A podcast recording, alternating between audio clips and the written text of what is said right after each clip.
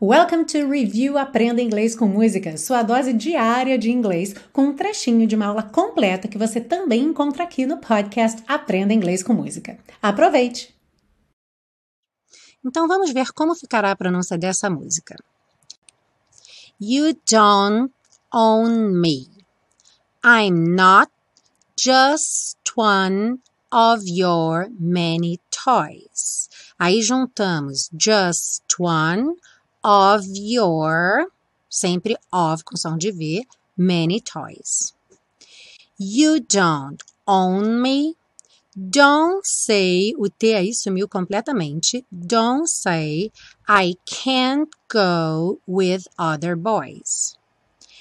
And don't, só tem um som de D, né? And don't, and don't. And don't tell me what to do. A mesma coisa acontece aqui. Não vamos ter what to do, e sim what to do. And don't tell me what to say. And please, sem o som do E, nada de please, please. When I, juntinho, when I go out with you, don't put me on display.